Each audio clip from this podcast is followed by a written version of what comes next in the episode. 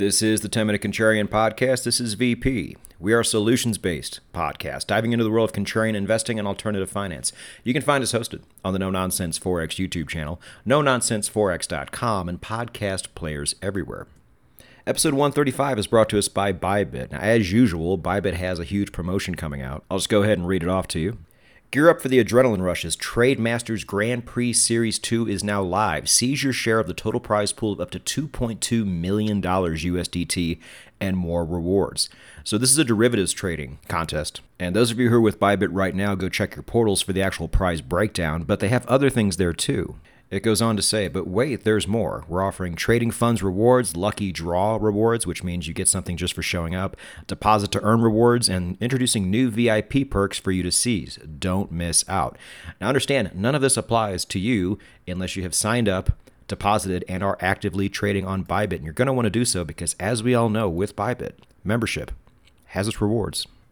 It is the 10 Minute Contrarian Podcast, and welcome to the 2024 Crypto and Metaverse slash Gaming Predictions episode. We'll have one to go, and that will be next week on energy.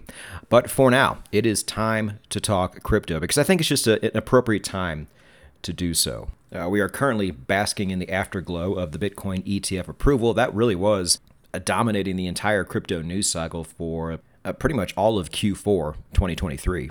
And we finally got the approval, and everyone who participated, everybody who signed up, got to play. Really interesting there, too, to see how that whole thing is going to shake out. I think we've actually already lost one. Um, correct me if I'm wrong, but I think Van Eck has dropped out due to poor initial performance. Uh, very interesting and very sad, too. I really like Van Eck as an issuer. Um, I like Jan Van Eck. I think he's a, he's a visionary in the field. I've always thought he was a real solid dude. And out of all of the ones to potentially drop out, that, that would have been the last one I would have wanted to see. But either way, in terms of inflows, it has gone about as expected. And it's it was expected to be big, and it was. The inflows into the Bitcoin ETFs have already surpassed every ETF that came about in 2023 combined. Now, oddly enough, people were saying that this is already priced in to the market, which which is one of my least favorite sayings ever. As a forex trader, eh, when we deal with news and crap like this, you know, it's irritating when they say after the fact that all this stuff's already priced in. But most of you guys saw me tweet this out. It is not priced in for the long term, and that's what we care about here. This is monumental for the long term prosperity of Bitcoin and most likely most of the crypto ecosystem that we actually care about here. I have never been more bullish on crypto as a whole in my entire life. Now, does that mean I'm bullish for 2024? Stay tuned for that. But what's interesting is I wrote a blog on this too. There are probably four or five scenarios that could have happened with the Bitcoin ETF, and one of them did occur. You had an initial pump. We got all up to $49,000 USD on Bitcoin, and then just a complete adrenaline dump as we are now currently trading right around, let me look, 41,500.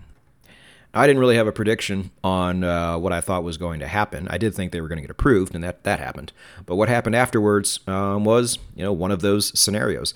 And I guess it makes sense. You know, you do, again, have that big adrenaline dump where all this excitement builds up, and then it finally happens. And, you know, if, if it didn't immediately shoot up to 60, 70,000 or shoot to new highs, then it's like, okay, well, it's here. So let's just go ahead and take our profit that we made on the run up. You know, these things are almost completely out of the news cycle now, and Bitcoin has been dropping, and altcoins have been dropping more. Now, as far as the year 2024 goes, as I said two episodes ago, the election is going to be significant here. Uh, we have one side that just does not like crypto at all, and we may be in for four more years of that. And we have another side that we are not completely sure about, but we, if one thing's for sure, it's going to be at least better than what we currently have now. And I'm saying this only in terms of crypto. We'll talk about the election much more in a future episode. But expect there to be some correlation in the crypto sector as polls come out and things like that. Now, if there is a recession, and my prediction turns out to be wrong for 2024, expect that to have some impact as well. You know, it always does. And as we've always seen up until now, because there has not been a decoupling yet, what happens to Bitcoin will likely determine the future of the altcoin market as well. But the best news about the ETFs in my mind is you know, two things really. It gives us that avenue for institutional money to come in, which is, I've been saying it for years, is the one thing we really need to approach new highs down the road. And second, it gives Bitcoin some real legitimacy. We have proven to the TradFi world not only is it now a player in this game, but when all of that money poured into it, it also gave us that social proof that said, hey, look, not only is this thing legit, but people actually want it. And by the way, the really big whales, the really big institutional money has not entered the game yet. That was mostly retail money jumping in early. Now, if you didn't know, Larry Fink of BlackRock has expressed his desire for an Ethereum ETF, and others have also applied for an Ethereum ETF on the heels of this. So that could be a narrative going into 2024. If I had to make a prediction on that, I don't think we will see this in 2024. Uh, we're dealing with something very different here. You know, if you thought Gary Gensler hated BTC, he really hates Ethereum. And even people in the crypto world are like, look, you can't really manipulate Bitcoin through the use of ETFs, but you could absolutely manipulate Ethereum. Uh, now, I don't know exactly how that works. That's above my pay grade. Uh, but I found that to be an interesting side bit. So 2024 should be super fun. But how do we play it? Well, we play it the way we've been playing it. It's pretty obvious by now, or it should be to most people, that the HODL long term DCA method is undefeated. And that's how we do it here on the show. And do not forget to take profit. So if you ha- if you don't follow me on Twitter, one you should. Links down below in the show notes. Because two, I am very open with the moves I make in the crypto market. And the first place I notify people is on Twitter. So just in case it was going to be up only after the Bitcoin ETF approval, I went ahead and added on positions to Polygon, Matic, and onto Aave. Um, I'll drop a little bit of alpha in this episode right now. I am also currently looking to do that with Chainlink. Um, I've already added on to my Chainlink position. That was a, a past episode. Uh, but I'm still looking to add on more. I just haven't found the right spot to do it yet. As to my reasons why, you know, that might be a separate episode or a blog post or something like that, but that's currently what I'm looking at right now. I want even more Chainlink. I want as much as I possibly can, to be honest. And if it becomes my third largest position next to Bitcoin and Cardano, then I am 100% fine with that. And by the way, I will be sharing my opinions on the top 10 cryptos in a future episode, just in case anybody's wondering. But one of the biggest things I did also during this time was take profit on my AVAX positions, Avalanche. Avalanche caught quite the bid. A new narrative came out that we knew from the start you know, that it was going to be a strong blockchain for gaming, and that took it past four times where my initial investment was. So I took profit just over $45. And just like what happened with the other two take profits that I was very public about, ever since I've really been doing this on Twitter, uh, so Trust Wallet and Polkadot, not soon after, price immediately fell. Funny how this always happens, no? As I record this, Avalanche has fallen all the way down to $32.40. And it's not super surprising that this happens. Every time I've taken profit has been when these things shoot up a lot, really fast. And so it's no surprise that they pull back soon after. But the point remains even when you don't want to, and nobody was wanting to take profit on Avalanche back then, you still have to. Contrarians, I'm going to say it again. Most of the crypto I buy is free. It is purchased with money that I have made by taking profit. It's awesome. If you can set it up, and I've shown you how to do this, by having multiple streams of income and by keeping your overhead low while still living a good life, which was an entire episode on this podcast itself, you can take profit on crypto and not have to put it towards anything else except for more crypto. And almost everybody who listens to this podcast is long term bullish on the crypto market. I know there's a few of you who aren't, and that's fine. You're completely allowed to think that way, you're allowed to disagree. But I would say a good 95% are probably long term bullish. So, why would you not want to buy more crypto now? And you do that right when you make that purchase of a crypto token. You say, okay, and you write it down. You put on a spreadsheet, I'm going to take profit at this point, And then when it gets there, you actually do it. And that's the problem with most people. They don't execute. Right or wrong, I always execute. And that's been my superpower so far. So I just want to take some time in this episode to remind everybody of that. And believe me, this won't be the last time I mention it. So, on to my 2024 predictions for Bitcoin and the overall crypto market. After this, I'll be talking about gaming and the metaverse. So, if that does not interest you at all, you may tune out afterwards. But my 2024 prediction for Bitcoin is bullish, and I can actually say this with confidence. Uh, which also means most of the altcoin market that we care about and the positions that I currently hold, I expect to go up as well. Looking at a year to date chart on Bitcoin, it's only sitting a little bit higher than we currently sit right now. It's at 42,622 for January 1st, 2024, and I would expect that total to be surpassed by December 31st of 2024. And even if we do see an economic downturn in 2024, unless it's like really like the big one, the really bad one, and it, everything just falls huge at one time, I think Bitcoin at this stage has the power to not only survive it, but knowing what we know now, and I still wouldn't call it a flight to safety myself, but I think more and more people are going to see it that way. And you know, younger people over time they start to make more money, and younger people, if they have a flight to safety, they I mean they're, they're going to go to cash, but after that, they typically don't go to gold. They go with what they know and what they're more familiar with, and that might just be Bitcoin this time around. Plus, let's not forget that whole digital scarcity narrative. It's kind of like I don't know when you buy a yellow car and you, you, you never saw yellow cars before, but now you see them all the time.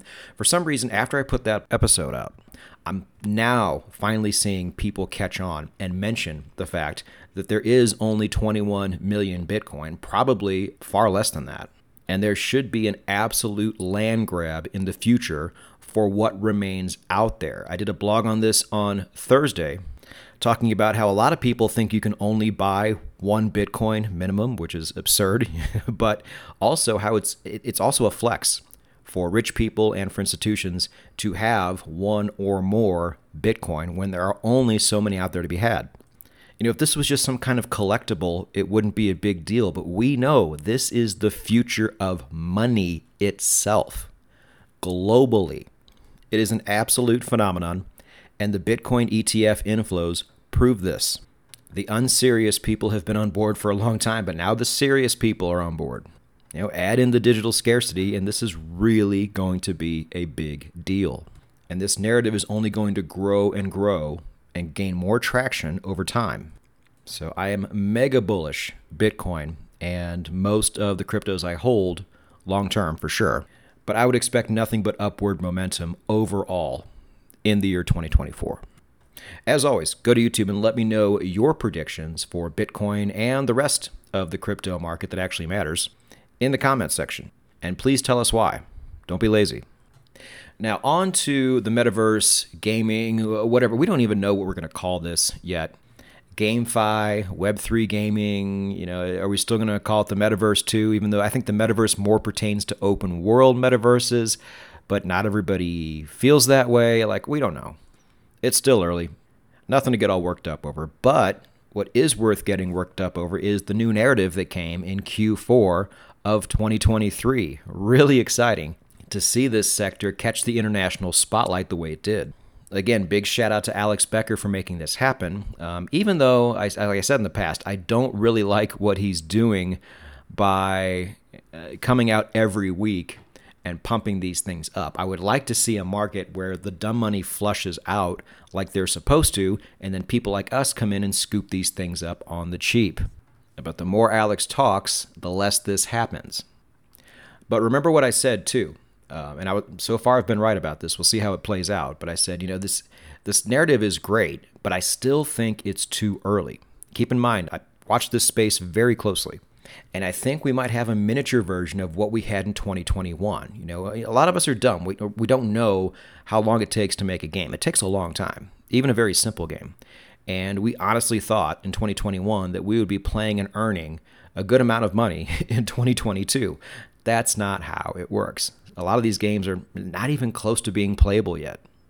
In 2024, I don't expect a whole lot of really top level playable games to be out there. I expect some titles to come out, and there's going to be fanfare around those titles.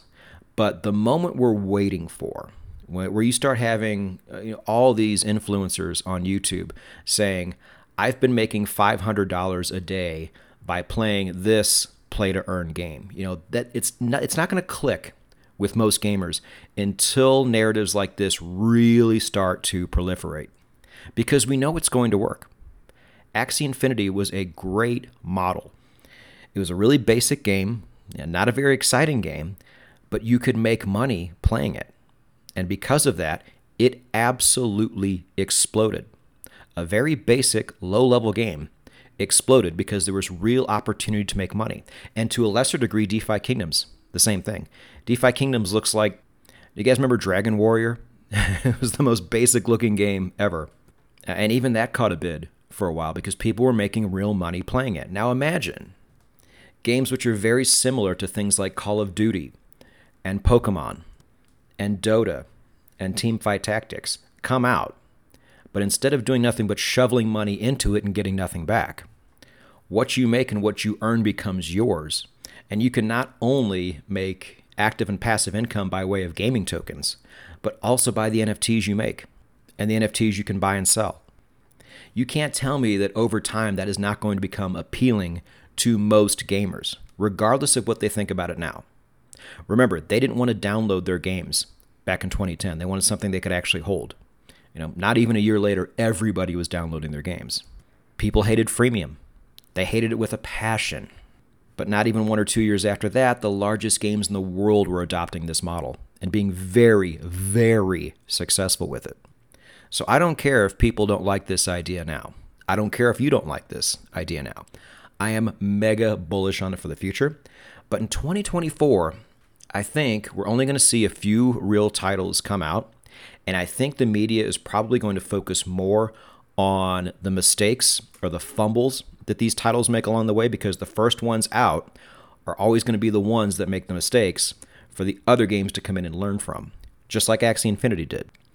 As soon as the value of their token dropped and it became no longer economical for people to play this game, then everything completely fell apart and crashed. The key going forward is to make a fun game that you can also make a lot of money from and have sustainability. And we will see that. So this narrative comes about, everything pumps, and now they're pulling back, as I predicted. You know, the narrative itself has not changed. All the excitement should still be there. The only thing that has changed is the price of some of these tokens that you probably wanted but ran away from you. Or, in our case, larger cap tokens like AVAX, like IMX, like ILV. And there are other large layer ones and layer twos that are going to play a large part in this whole move as well. I fully expect Polygon and Ethereum to be right there too. I expect BNB to be there too for what it's worth, even though I don't own that token anymore. I expect Chainlink to play a part. And Solana is certainly going to be there too. So there are a number of ways you can play this, but I will say I think 2025 is really going to be the year where these things take off. I hate making time predictions. You guys know I'm always too early. But my only real prediction for the gaming sector, the Web3 gaming sector in 2024, is this is probably going to be your last year to get in. Because once this thing really takes off and this ecosystem starts moving and people start earning and it becomes the new way people choose to play games, I mean, we're talking about a $480 billion a year industry here, contrarians. And if we are right, you can still get in very cheap. Now, to round off the show, uh, a quick update on the three you know, Web3 projects that I'm uh, deepest into. Illuvium is expected to fully come out in spring 2024. I don't believe that. They they never hit their deadlines. So I would expect more summer, maybe early fall, but they really are shooting for 2024, which is exciting. This is the first AAA release to fully come out in the Web3 sector. There are many different ways you can participate in this. Like, like I said, you can just go passive and buy the ILV token. You can stake it for revenue distribution, which I think is very exciting. I will definitely be doing that. Or you can buy uh, land NFTs, like I've done, uh, because people are going to need fuel to play the game, create shards to actually trap the Illuvials, and craft weapons and armor. And all of that is going to be produced by landholders. Yeah, that's only scratching the surface of what you can do. And right now, you can get most land in Illuvium for less than the cost of what I paid for during the initial Dutch auction. Just saying. Not financial advice, not a recommendation. But I'm happy to be in. Super excited. Cornucopias on the Cardano blockchain is.